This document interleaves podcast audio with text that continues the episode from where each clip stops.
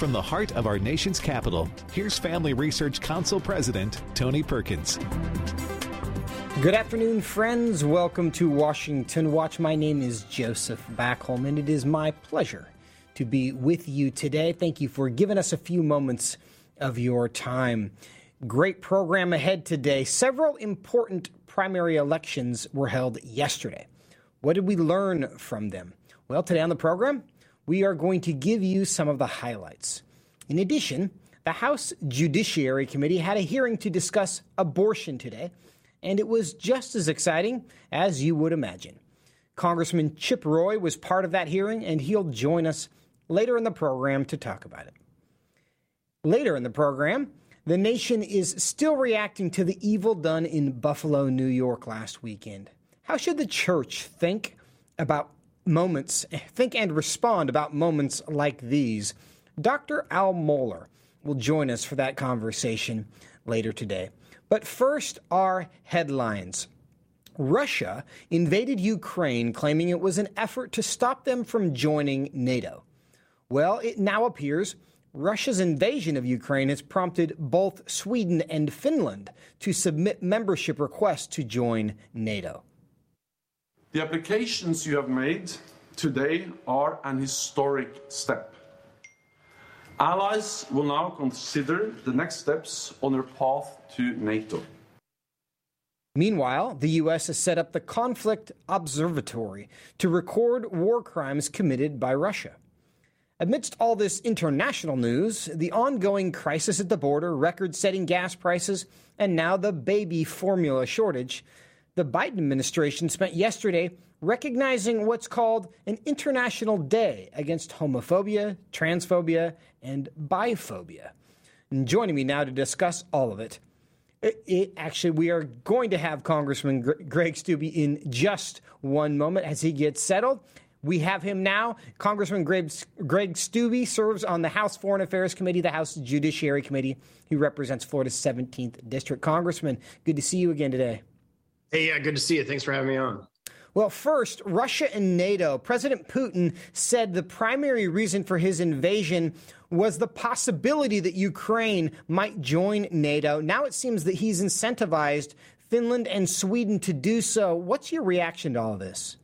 Yeah, he's definitely. I mean, if if you're Finland and Sweden, you absolutely want to get into NATO right now, and you know why? Because the Western world and the NATO allies, including President Biden, has said that they will stand behind NATO allies. So now Sweden and Finland know that if they get NATO, uh, uh, if they get on NATO, they'll get the protection of all the NATO allies in the United States. So absolutely, there's going to be a bold rush for those countries, especially those in Eastern Europe that are along the Russian border, as quickly as they can to join NATO so they have protection of the other NATO allies and the United States.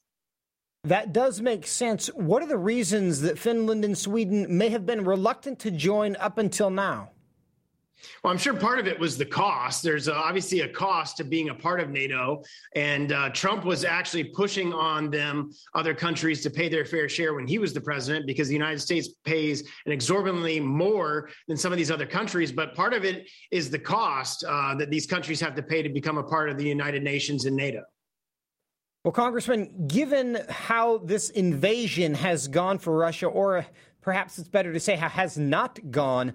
Do you think this decision by Sweden and Finland to join NATO will affect what Putin does in the future?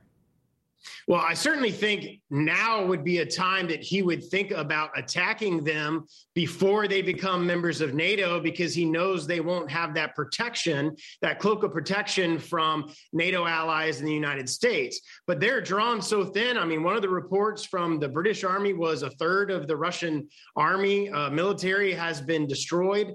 Uh, if those numbers are true, he doesn't have the resources to expend himself in other avenues like in Finland and Sweden. So obviously, it's very intelligent on those two countries to try to join NATO and become a part of that organization to get the support and protection from those other countries. Um, I think he's spread so thin and not having the advances that he thought he would have uh, that I'm sure he would like to attack those other fronts, but he's going to try to focus on the eastern side of Ukraine. And certainly, we hope that this invasion, what we hope is a failed invasion of Ukraine, uh, will deter not only Putin, but anybody else who might be considering aggression into their neighbor's territory. But in the, with respect to the way the U.S. is handling this, early in the conflict, it seemed the U.S. was really concerned about provoking Putin, that they didn't want to do anything that would uh, cause him to react. Now it seems the U.S. is much more interested in simply defeating him. Do you think that's a fair characterization of the way the U.S. is responding? Well, it's the Biden administration. All of the things they should have done to prevent him to invade, they didn't when they should have weeks and months before. They should have been sanctioning the Russian government and Vladimir Putin and all of his allies long before they invaded while they were doing the buildup, which would have had a huge economic impact on his decision whether he actually invaded. They didn't do that. Uh, and now it's instead of putting you know our service members or our air capabilities it's sending them billions upon billions of dollars of which we don't get any oversight on in congress. We haven't got any reports on the initial 14 billion dollars of weapons that have been sent. Now there's another 40 billion dollars that's been approved by congress that's going. Where is that money going? Is it even getting to the ukrainians um, we haven't gotten any information as it relates to that but this administration seems fit to just keep sending them money and weapons in the hope that they can defeat or at least push back Russians to the to the Russian line. With respect to the aid that the United States is giving, the $40 billion that you just referenced, that number represents seven times Ukraine's total military budget, and it's more than three times what the rest of Europe has contributed in aid combined. Do you think we're doing what's necessary, or are we doing too much? Well, I voted against that on a number of different bases. One, we didn't, we still don't know what happened to the original $14 billion that we appropriated, what happened to the weapons that we transferred over there. But on top of that, that $40 billion is the annual budget of the Coast Guard, Customs and Border Patrol, ICE, and all of our um, our assets on the border. And we have an invasion on our southern border, and we're going to spend the entire budget of all of those agencies combined and send to the Ukrainians with absolutely no oversight, with absolutely no guardrails onto how that money is supposed to be spent. And that, that's absolutely reckless in a time where we're a huge deficit, record spending, record inflation, record gas and diesel prices, and you're just adding to all of this by sending money to the Ukrainians that you're having to borrow from China, oh, by the way, to send there because we've spent so much money that we don't have in our coffers. Well, Congressman Steube, I'm getting messages that you have to leave now because votes on the floor are summoning you, and that, of course, uh, much to our chagrin, is much is more important than what we are doing here. So I'm going to let you go, Congressman Steube. Uh, we will finish the rest of this conversation, I hope, soon, but we'll let you get back to your official duties. Thanks for being with us today. Yeah, we'd love to. Thank you. Now, I think we are going to go to Catherine Glenn. Katherine Beck Johnson. Do we have Katherine? We had calling an audible here. Okay. In our next conversation, uh, we're going to talk about the way that the abortion industry is responding to what the Supreme Court has done with the leaked Dobbs decision.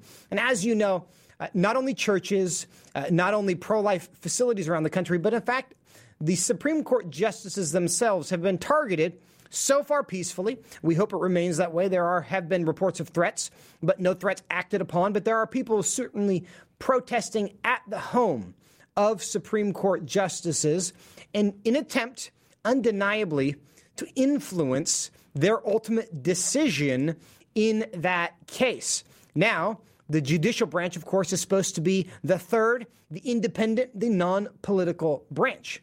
And there are statutes in federal law that prohibit activists from trying to do things that would uh, that would cause that would influence uh, judges in the decisions that they are making.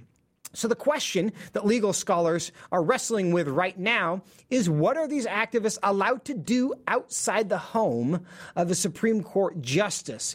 Is it legal or is it illegal coercion or an attempted influence? And to help us answer that question, we are going to bring in Kath- Katherine Beck Johnson. Katherine, thanks for jumping on in short notice. Thanks so much for having me, Joseph. It's always great to be on with you. Well, tell us what you're learning, this conversation within the legal community. What are abortion, pro abortion protesters allowed to do outside the home of a Supreme Court justice, and what are they not allowed to do? Yeah, there's certainly First Amendment protections for people to speak freely. However, like any protection, like any liberty, it comes, uh, it's not unlimited. So you can't say, oh, in the name of my religion, I can kill somebody. Similarly, in the free speech realm, you can't just go and intimidate, harass a Supreme Court justice outside of their home. And this is being done particularly to influence the justices in their opinion, in their Dobbs opinion. And that is just especially wrong for them to be doing. And the First Amendment stops at their ability to intimidate and interfere with the justices' right to freely do their job. Katherine, we do value the right to the free expression of ideas and, and, and, free speech. And, and that is the baseline from which we're starting this conversation. But at what point does someone's constitutionally protected expression, perhaps holding a sign saying, you know, support Roe versus Wade, or, you know, my body, my choice, at what point does it cross the line between simply being an expression of an idea that's constitutionally protected to being interpreted by the law as a, an attempt to influence. Well, you're right. Nobody is telling these pro abortion activists that they can't be on public land with their signs peacefully assembling and protesting. They have every right to do that. The First Amendment protects them from doing that.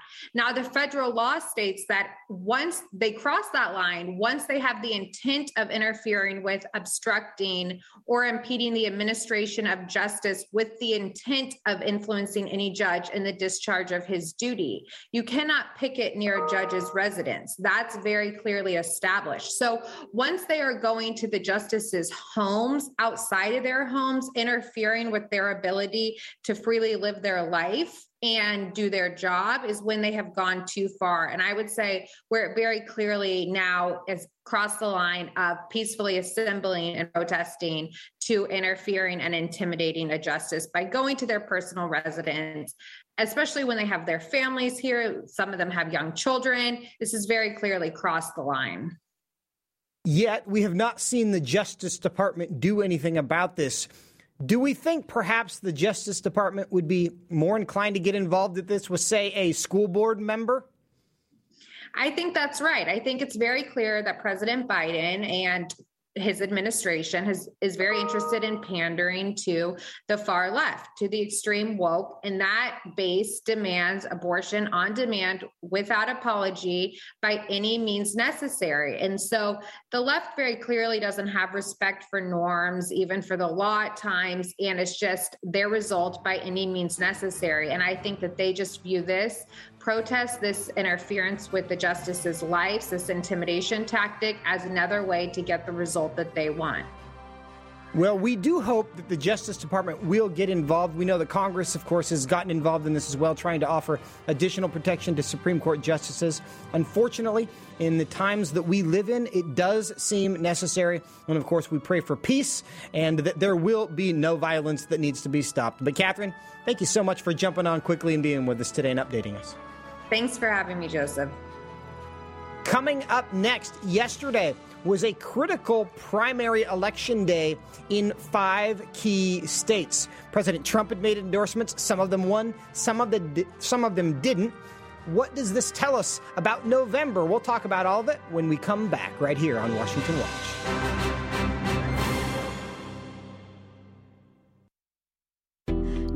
Family Research Council on an exciting two year journey through the Bible.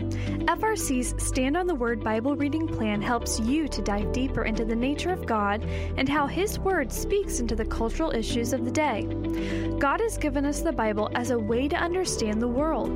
By studying the Bible, we can see God's plan unfold throughout the past and be encouraged by how the truth of Scripture is still relevant in our current day and will be into the future. The Stand on the Word reading plan engagingly and thoughtfully takes you through the daily scripture to help you stay grounded in God's truth. You can start this reading plan with Family Research Council today. When you sign up, we'll text you every Sunday with daily passages and questions that help prepare you for conversations with your family and friends. Visit frc.org/bible to begin this journey through the Bible today. Although most Americans believe they have a biblical worldview, studies show that most of our friends and neighbors, including those who attend church, don't think about the day's moral and cultural issues through a biblical lens. That is why Family Research Council's Center for Biblical Worldview was created. The center serves to help Christians understand the importance of Scripture, why it must be authoritative, and how it can equip believers to advance and defend the faith in the workplace, in schools, in their communities, and in the public square. The experts at FRC Center for Biblical Worldview provide resources to help prepare believers to give a scriptural answer to our culture's most pressing questions. Access these free resources at frc.org/worldview. See the center's latest blogs, op-eds, and publications by signing up for the newsletter at frc.org/worldview email.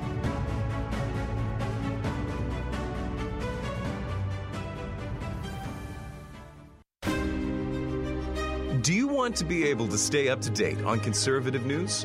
Are you looking for Christian resources to help you stay politically engaged?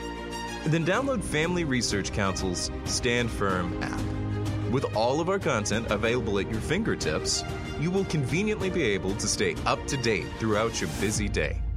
The Stand Firm app will give you access to a variety of resources, such as our most recent radio programs, social media posts, and publications. Additionally, you will have the opportunity to take action and make your voice heard by contacting your elected officials on the issues that most concern you. Visit the App Store on your smartphone or mobile device and search Stand Firm to download Family Research Council's official Stand Firm app. Again, search Stand Firm and download the app today.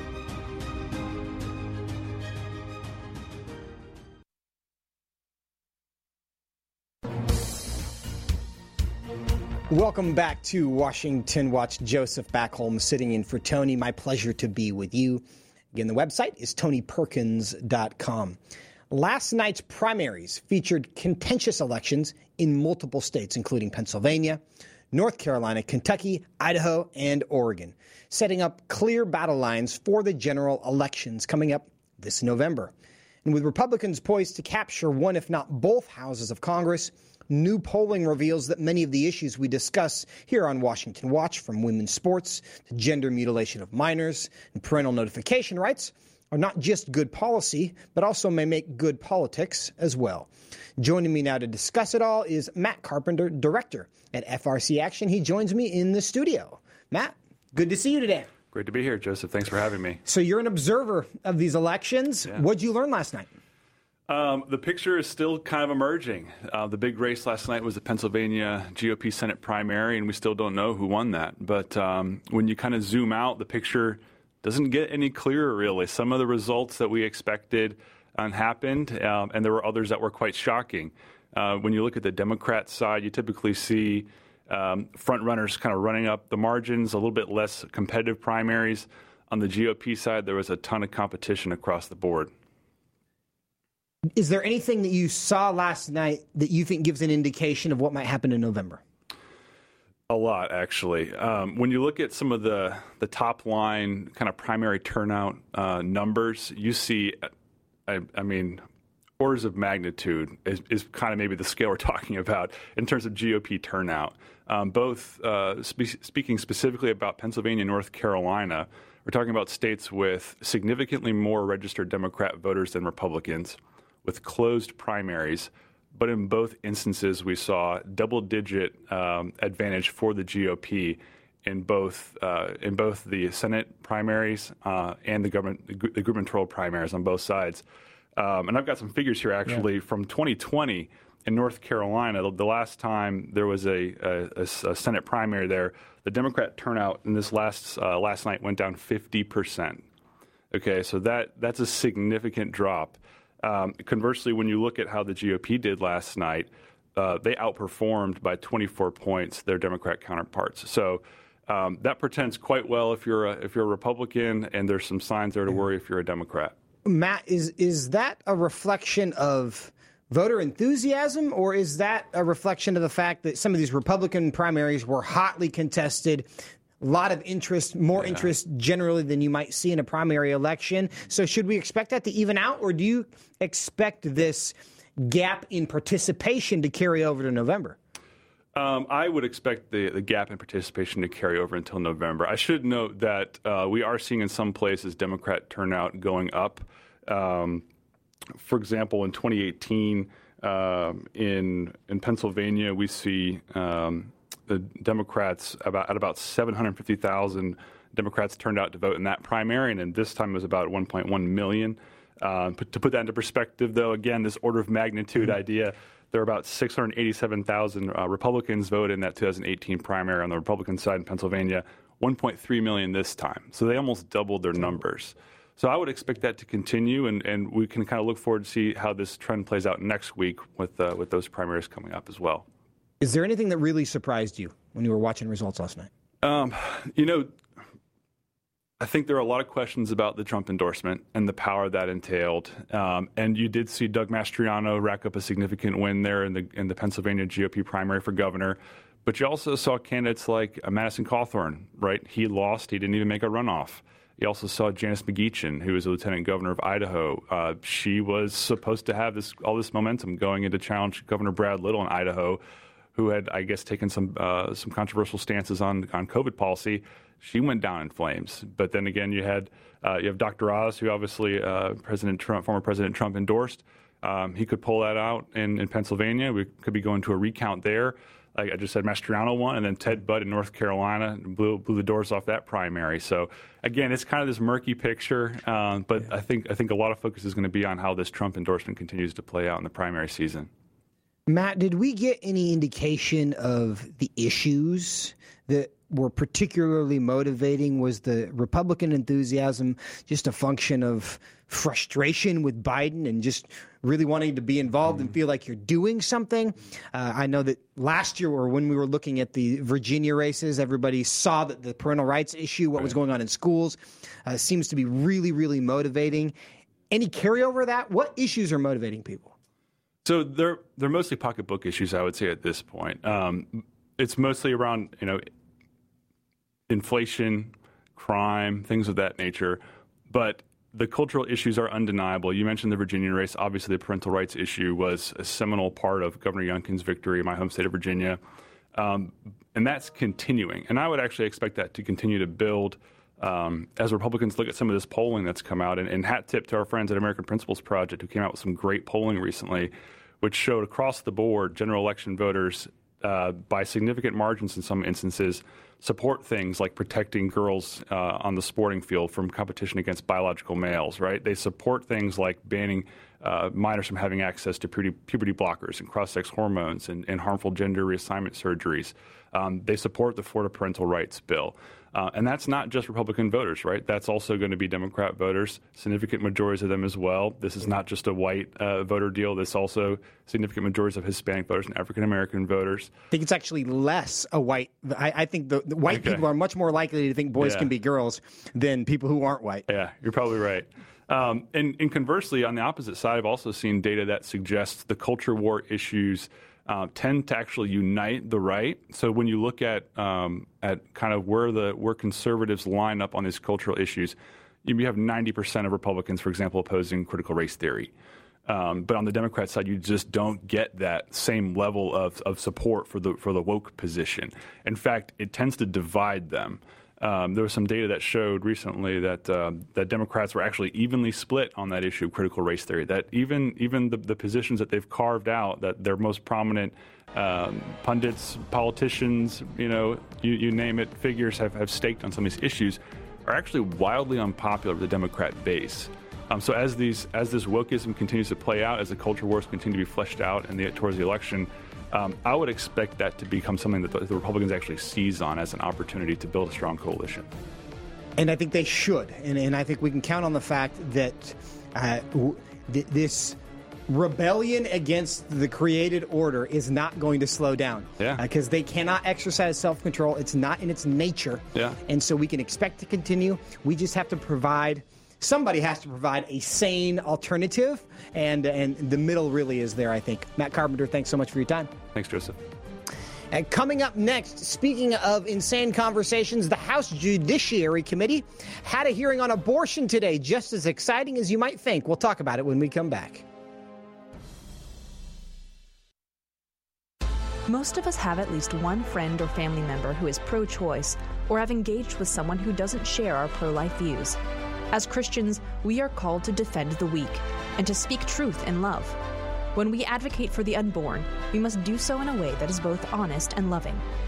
At Family Research Council, we recognize the inherent dignity of every human life, from conception until natural death. The value of human life is not conditional upon its usefulness to others or an arbitrary evaluation of a person's quality of life. Rather, the value of human life is unconditional because God, the author of life, has created all humans in his image. FRC's Center for Human Dignity exists to give a voice to the voiceless by helping others speak up for those who cannot speak for themselves. Access our free resources at frc.org/life so that you can address abortion, human trafficking, pornography, and more. Attention university students, do you feel called to promote faith, family, and freedom in public policy and the culture? Are you hoping to grow in Christian leadership? Then join Family Research Council for an unforgettable internship. FRC's 12 to 15 week internship program is designed to educate university students who are passionate about public service and who believe that a biblical worldview is necessary for government to serve the people and for culture to thrive. As an intern, you work alongside FRC's experts who will invest in your personal and professional development as you prepare to make a kingdom impact in the world.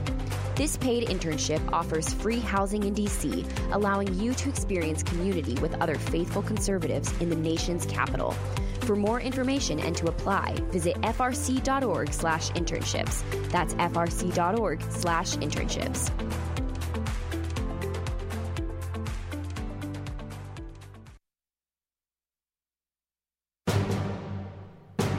Welcome back to Washington Watch, friends. My name is Joseph Backholm, sitting in for Tony. Thrilled that you are with us.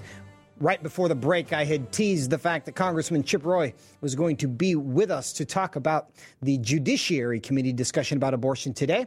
But House schedules have changed and Congressman Roy must tend to them.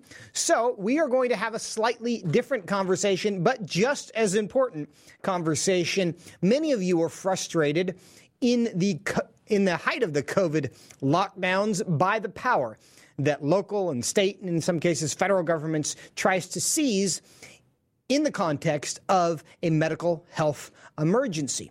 Well, Recently, it seems that the World Health Organization is trying to take steps so that they have power here in the United States in the event that there is another health event, another uh, pandemic. And here to tell us about what's going on with WHO is Travis Weber, VP here at FRC. Travis, good to see you. Thank you. So tell us what's going on at WHO. Yeah, so the World Health Organization is going to meet in Geneva, Switzerland next week to begin debate on uh, proposed changes to the international health regulations. Now, this might sound a little obscure. You know, many people might not know exactly what the WHO does or the regulations, but but these are the focus of um, efforts, uh, focus of a lot of attention after the COVID pandemic as we kind of uh, close, move past a two-year point after a lot of the the, um, the, the the energy of the COVID pandemic began over two years ago. But but um, you know, as we're at this point, the Biden administration is proposing changes to the international health regulations to presumably deal with other pandemics better in the future. So it's understandable why they want to propose these changes, but the consequences are what we need to look at permanently locking in changes that would alter the balance of power right now between the WHO and member states in favor of the WHO. Right. And that means in favor of unelected bureaucrats, in favor of many, many people behind the scenes making decisions and the private money, the Bill Gates money that funds the WHO, influencing all that without any accountability, without any political accountability from the people that the people are able to exercise, who the WHO is presumably serving. So this is understandably a problem.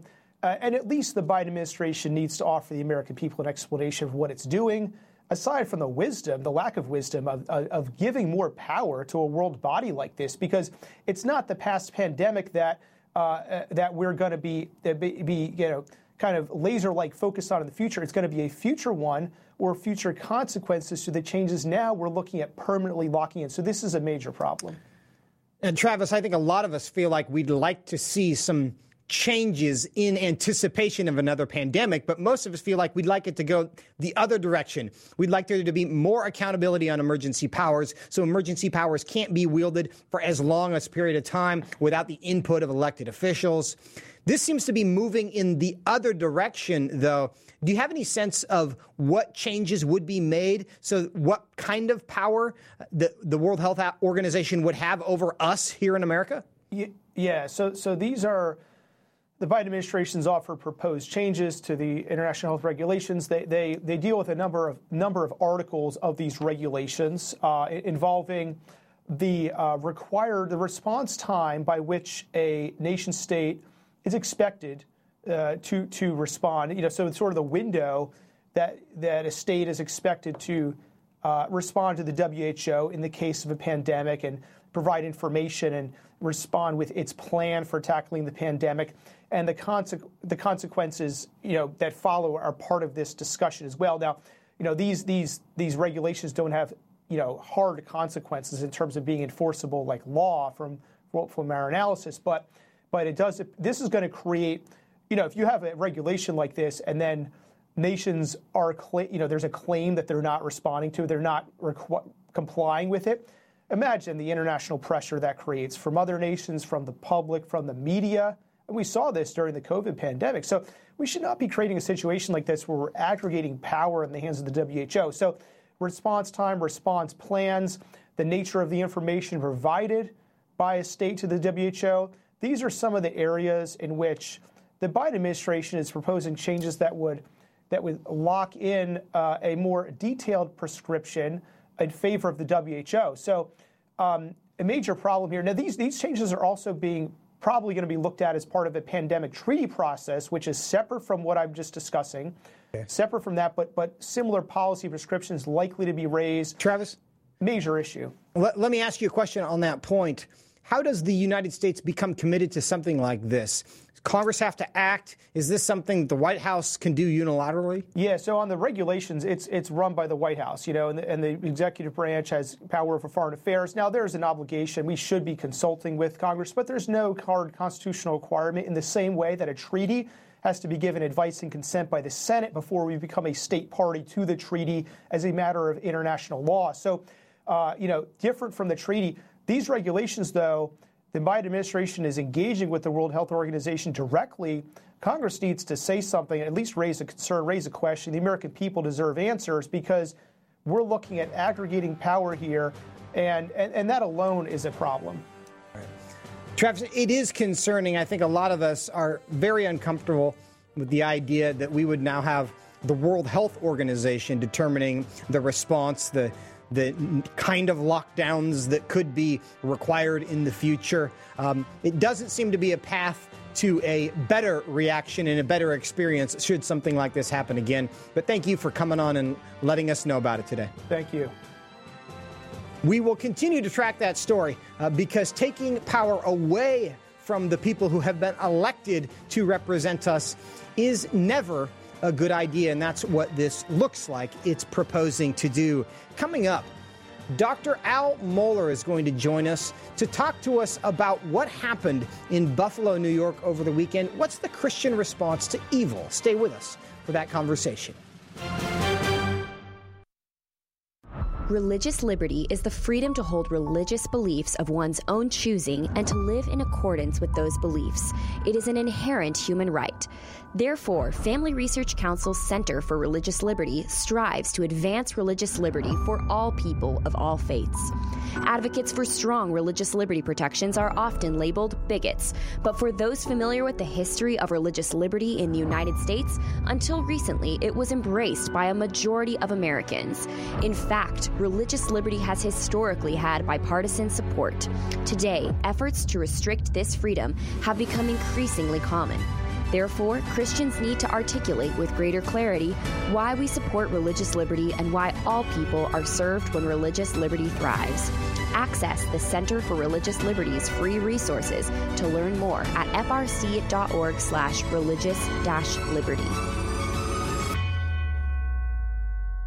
In today's culture, there are few examples of godly manhood. Men, husbands, and fathers need a model of leadership, strength, courage, and sacrificial love that they can look to. But where can they find it? Try our Stand Courageous men's ministry. We seek to help men develop a strong biblical character, cultivate positive habits, build and rebuild relationships, and make commitments that will move men closer to God's good purpose and design. Men who will stand courageous. We invite you to join us at a Stand Courageous Men's Conference to discuss critical aspects of masculinity. These conferences are led by men who struggle with the same issues you do and will invest in unpacking our role as a defender, provider, instructor, and battle buddy so that we can have the generational influence as a chaplain inside and outside the home. Learn more and find a Stand Courageous event near you at standcourageous.com. At Family Research Council, we want to be able to keep you informed on our latest resources and events. Due to the growing threat of tech censorship of conservatives and Christians, we've created a tech subscription platform so that we can stay connected.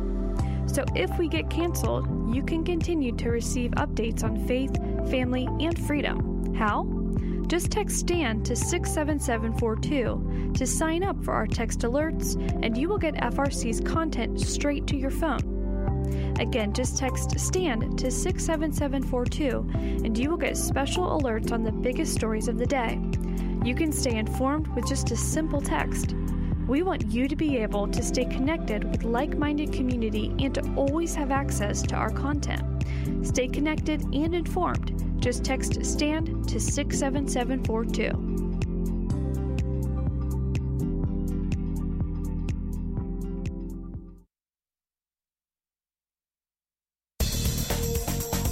Welcome back to Washington Watch. I'm Joseph Backholm sitting in for Tony. Last weekend, a lone gunman shot and murdered 10 people in Buffalo, New York, to the shock and horror of the nation. Now, Erie County Sheriff John Garcia described it as, quote, an act of pure evil. Now, evil is a word that may cause discomfort for some in our society, but as Christians, we know that evil and sin are real, and we must identify them. Joining me now to discuss this and more is Dr. Albert Mohler. He's the president of the Southern Baptist Theological Seminary and author of The Gathering Storm Secularism, Culture, and the Church.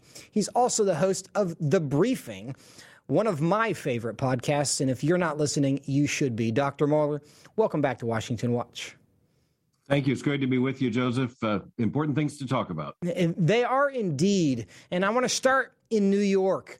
Uh, th- we saw this act of, of real evil, and, and people are not afraid to use that term in this case, and I think that's some good common ground. But there have been several responses. Some are saying this is the act of just one bad person. Others want to connect this to a larger cultural movement forces. What's the right way to think about an event like this? Well, I think first of all, the sheriff was absolutely right to use the word evil, and you know we're the ones who know that evil is a theological word, and uh, and th- there is no way to escape uh, the the question of how we explain evil, how how we explain how evil gets in a human heart, how we explain how a human heart gives itself to evil. And so, you know, the biblical worldview is the only satisfying answer to that. It tells us that evil is real in the sense that it is a genuine rebellion against God. And, and that points to objective truth uh, evil doesn't just feel uh, that is to say that, uh, that, that, this kind of act doesn't just feel evil it doesn't just look evil we actually believe that there's an objective reality in an objectively real universe uh, with objective truth, in which this kind of attack is just horrifyingly, un, uh, unquestionably evil. Uh, the second thing is, you know, the biblical worldview reminds us that evil is in the human heart, and and the doctrine of the fall reminds us of that. It's in every human heart. There there is no unsinful human heart. Uh, but we also understand, as the scripture says, there are those who give themselves to sin. And that's exactly what we see in the case of this shooter absolute evil, evil in the human heart, a heart that gives itself to that evil. And, and you know, the, the more we learn about the details of this case, the more horrifying the evil becomes. It's, uh, it, it, it's, it's truly something that staggers our imagination, but it's real. Now, Dr. Mohler, we are individuals and, and individuals need to be held responsible, but we're also a community. And in very real senses, we do have influence over the environments that other people live in. We certainly feel that way as parents, and we feel responsible for the environment our children live in. But how much collective responsibility should we feel? For the environment our neighbors are living in, what they're seeing on the internet, how they're experiencing life and reacting to it. Well, Joseph, that's a great question. You know, the, the, I guess there are two things to say. Uh, the first is, in terms of concern, I think uh, uh, conservative Christians must have a great deal of concern for every context in which every single human being is living. And in particular, you look at a situation like we addressed with the evil in in Buffalo. Uh, we're very concerned about that. What we can do about that's a separate question. And so the the, the concern is the easy part of the answer. The the action plan is the difficult part. And by the way, this is one of the most in, uh, difficult things. And the Christian worldview reminds us. And by the way, a conservative understanding of, of uh, politics, consistent with Scripture, reminds us that we do have in the political sphere a responsibility, but politics can't fix the heart. uh, government can limit the opportunity of evil, and as Scripture says. Paul in chapter 13 of the book of Romans can punish the evildoer, but government cannot expunge evil from the human heart. That's above government's pay grade. And I think that's one reason why God didn't just create government. That is an institution that God created, but He also created the family. He created the church. And those are different institutions, and they serve a different purpose in recognition of the fact that there are limits to what each of those jurisdictions are capable of accomplishing. Now, President yeah. Biden was in Buffalo yesterday. Uh, I want to play clip five. Here's part of what he had to say, and then I want to see if you agree with this conclusion. Jill and I bring you this message from deep in our nation's soul. In America, evil will not win, I promise you. Hate will not prevail, and white supremacy will not have the last word. Dr. Mohler, can we have that confidence? Uh, not in Joe Biden and and frankly not in any politician of any party and not in government. But uh, he, here's the ultimate truth that christians understand. There will be a day of judgment in which god will punish all evildoers and will punish all sin. And yes sin will not have the last word. And uh, you know that's not what the president meant and i understand that. And uh, I, I think a part of what president biden was doing there and i'm fully critical of president biden but a, a president regardless of party, regardless of frankly being liberal or conservative in one sense, speaking in the aftermath of a tragedy like that, will say things like what you just heard. Uh, but we have to come back and say, here, here's something interesting to watch. Not only do we as Christians have confidence that on that day of judgment, God will make all things right in terms of the exercise of his perfect justice. But but here's the thing. We need to be very, very thankful for what the scripture describes as common grace. Uh, common grace is seen in the fact that uh, there's not an American I know who does not understand that what took place in Buffalo was evil that must be resisted and and, evil that must be punished and evil from which we want to distance ourselves. And and, and I think I don't know of an American who's not grieving with, with the people in Buffalo, including those especially most most affected directly. But uh, but you know the president was making a declaration there he can't deliver on and and and yet we know God will ultimately deliver on that, and we also know that God's purposes in history. You know, I I, I don't want to just say too much here, but you know, you think about the most horrifying moments in human history, and and it's the one close to us would certainly be the Holocaust. Uh, of uh, undertaken by Nazi Germany against the Jewish people in, in World War II. And, uh, you know, I'm just very thankful that virtually all sane moral people you know, now more than a half century after that, condemn it in the most absolute terms. And Nazi Germany was defeated. And so we recognize that it, it, there was there was no end uh, in terms of victory for the untold millions who who uh, were killed in the Holocaust. But even in human history, by God's grace, there is a reckoning that comes thereafter.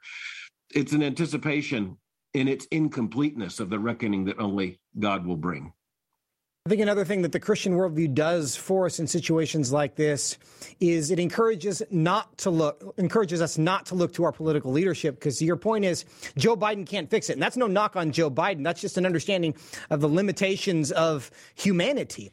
Joe Biden can't fix that. No other president is ever going to be able to fix this. And we don't have to put our hope in the fact that some elected official is going to make a speech and make it go away. Uh, this no, Joseph, that's such a good excuse me. Go ahead. Go ahead. No, that, that's such a good point. And uh, it, it, just reminds us that politics can't solve the human heart problem, and and, uh, and, and so you know a president, uh, you know a prime minister, uh, king or a queen could announce we're going to solve this problem, uh, but that's beyond the reach of human politics. Frankly, it's beyond the reach of psychiatrists. It's beyond the reach of you know mental health professionals. It's beyond the reach of law enforcement. Law enforcement has a very important role to play but you know, the one thing it can't do is prevent all evil from happening. That, that's exactly right. This was evil. It was a special kind of evil because it was undeniably racist evil. And the, the screed that the shooter wrote before he carried out this act made that very clear. Of course, this isn't the first time the country has seen racism. Is certainly hasn't started a conversation about racism. I think it's a similar answer, but we see this on the courts of NBA arenas. We see it on the back of helmets, on jerseys. End racism. Is racism ever going to be ended? You know, in, in the sense of it being sin deeply embedded in the human heart, uh, no, it, it, it, will not be ended. Uh, I, I mean, even the Bible just speaks so early a brother against brother. Think of Cain and Abel. And, and, and so there, there's violence, there's hatred uh, lurking in the human heart. But, you know, I, I, I think we also have to recognize, I have to go back to common grace. And, and common grace reminds us that there are advances in human history as well as declines. And, and so, um, you know, just looking at the history of the United States, it, it, it is not the case that the United States is in 2022 where we were, say, in 1789 or in 1865. Uh, or, or, in 1965, when you think about uh, you know legislated uh, law mandated segregation. And so we are not in the, in the same place. We need to be thankful for that. But uh, as much as the law and and uh, and culture uh, can, by God's grace, common grace, you know, and by the preaching of the Word of God, by special grace, uh, we, we can make advance against sin here and there. You know, it's it's just not something we can conquer. And Joseph, the other thing I have yeah. to think about is it seems, and and we just have to be humble enough to say we seem to advance here, and to uh, and to retreat there in, in so many moral areas. That's exactly right. One of the things that's in the conversations about an issue like this, and we've seen this in the immediate reaction, there's an attempt to leverage these things for political uh, right. opportunity. Um, charges of racism are thrown about, in my judgment, very carelessly. Real racism exists, and we've clearly seen examples of that and but things are labeled racist that are not actually racist in the way that I would define racism, as in intending malice. Um, but how would you encourage Christian? And I think a lot of Christians feel that way that I'm constantly being accused of being racist for one thing or another, things I don't do or things I do do, but I actually mean really, I mean, I have good intentions. How do you encourage people to respond to this idea that, oh, you're a racist simply because you disagree with me about a particular issue? I think we have to press the argument, Joseph, and simply say, look, racism's real. I mean, we've read the Old Testament. we, we, we knew it was real. We've read the New Testament. Uh, and uh, and so we're not denying that racism exists, but there is a, an opportunism that you see among people who who want to just identify policies, uh, arguments, uh, people that they don't like and say that that that's just racism. I think we have to press the argument and say, well, uh, show me the racism there. Show show show me the racism there. Show me the, as you said, the malice. Show me the preferential treatment. you know, let, us actually uh, get to the issue there. And uh, you'll, you'll notice a lot of a lot of people who make those charges aren't about to get into that argument. And so I, I tell people, I think one of the most important things Christians can can say in this is understand number one, racism is real, but racism as a sin is is definable, just like murder. Uh, you know, you, you, go down the list, uh, right. sexual immorality, uh, calling everything something it's not is a problem. So I, I, just think we need to challenge people. Let's let's use the word very very carefully. It's uh, it's the same linguistic principle that if something means everything, it means nothing. Dr. Mohler, I want to get to another subject with you in our remaining few minutes here. Another story that's in the headlines this week has to do with the baby for, the baby formula shortage. Excuse me. Um, there are issues of government regulations, supply chains you covered this on the briefing this week, and you actually introduced me to a new term, gerontocracy. Tell us what that is and, and how you think that's connected to what's going on with baby food. I appreciate the fact that even an article in the New York Times made reference to this, and, and it has to do with the fact that uh, that we are in a very strange place as a, a society in in Western nations, and I'll say in particular in the United States in 2022. Uh, people are living longer. They're, they're, having healthy, extended lives longer than, than any point in human history, uh, other than the patriarchs, but certainly in terms of, uh, of lived history. Um, and and the birth rate's falling and that's the bigger issue it's a falling birth rate there just aren't enough babies and and there aren't enough families with children in the home to have the kind of political clout that children need and that families need and so a gerontocracy is a society that first of all just aging and the power goes to the aged I don't want to take anything away from the aged. I don't want to take anything away from them in, in, in terms of everything they've earned and all the respect they're due. But I will tell you that if you go to a society that has an imbalance between the very old and the very young, it will be at the expense of the very young, and and and that's a huge problem. They don't get to vote. Uh, they they don't show up at rallies, uh, and uh, and so at least a part of the problem, even with the baby formula shortage, is that there's been a lack of attention to some of the very real needs, say, of infants. It's hard to imagine one more basic than being fed. Uh, so that, you know, uh, Joseph, that's what I'm talking yeah. about. The, the gerontocracy is a, is a not a sign that there are too many older people. I say that as someone with gray hair. It is a it is a sign of too few babies, children, and families devoted to raising them. And you can see that uh, you, all you have to do is look at a country like Japan or or even some European countries that leads to a very imbalanced political system. And as soon as I heard the term, I started thinking about where this dynamic might be in play, right? Because we're all about power dynamics these days. That's what right. the, the critical theory of various kinds is all about the oppressors and the oppressed. And I started thinking about where this gerontocracy might exist. And one of the first things I thought of was the budget and how much money we spend. And we have a $31 trillion hole that we put our kids into. Um, and I think about the education system, which is really designed to educate, it's to is to hire and employ teachers more than it is to educate right. kids. Surrogacy issue really is everywhere, isn't it? It is, and and, and you, we we understand that this is the inversion of a biblical worldview that tells us the first and most important assignment given to human beings is to be fruitful and multiply and fill the earth. We should have a national policy that says we're going to make sure that we take care of supporting marriage and family and children before we do anything else. Right. And uh, we really turned that on its head. Uh, Joseph, I'll tell you real quickly where I saw this one time. And, and we got and, about uh, 30 seconds. okay. So, yeah. Uh, you know, what kind of park are you going to build? Are you going to build a park, you know, for uh, for the aged? I'm glad for, you know, I'm glad for older people to have all kinds of recreation. But at the expense of children, well, that's just sort of turning the world upside down. And that's just a tiny picture of what's at stake. That's exactly right. Dr. Al Mohler, you are a treasure. Thank you so much for your time today. Great to be with you, Joseph. God bless you. And thank you for spending some time with us as well. We will see you tomorrow on Washington Watch. We look forward to it. Until then, fear God and nothing else.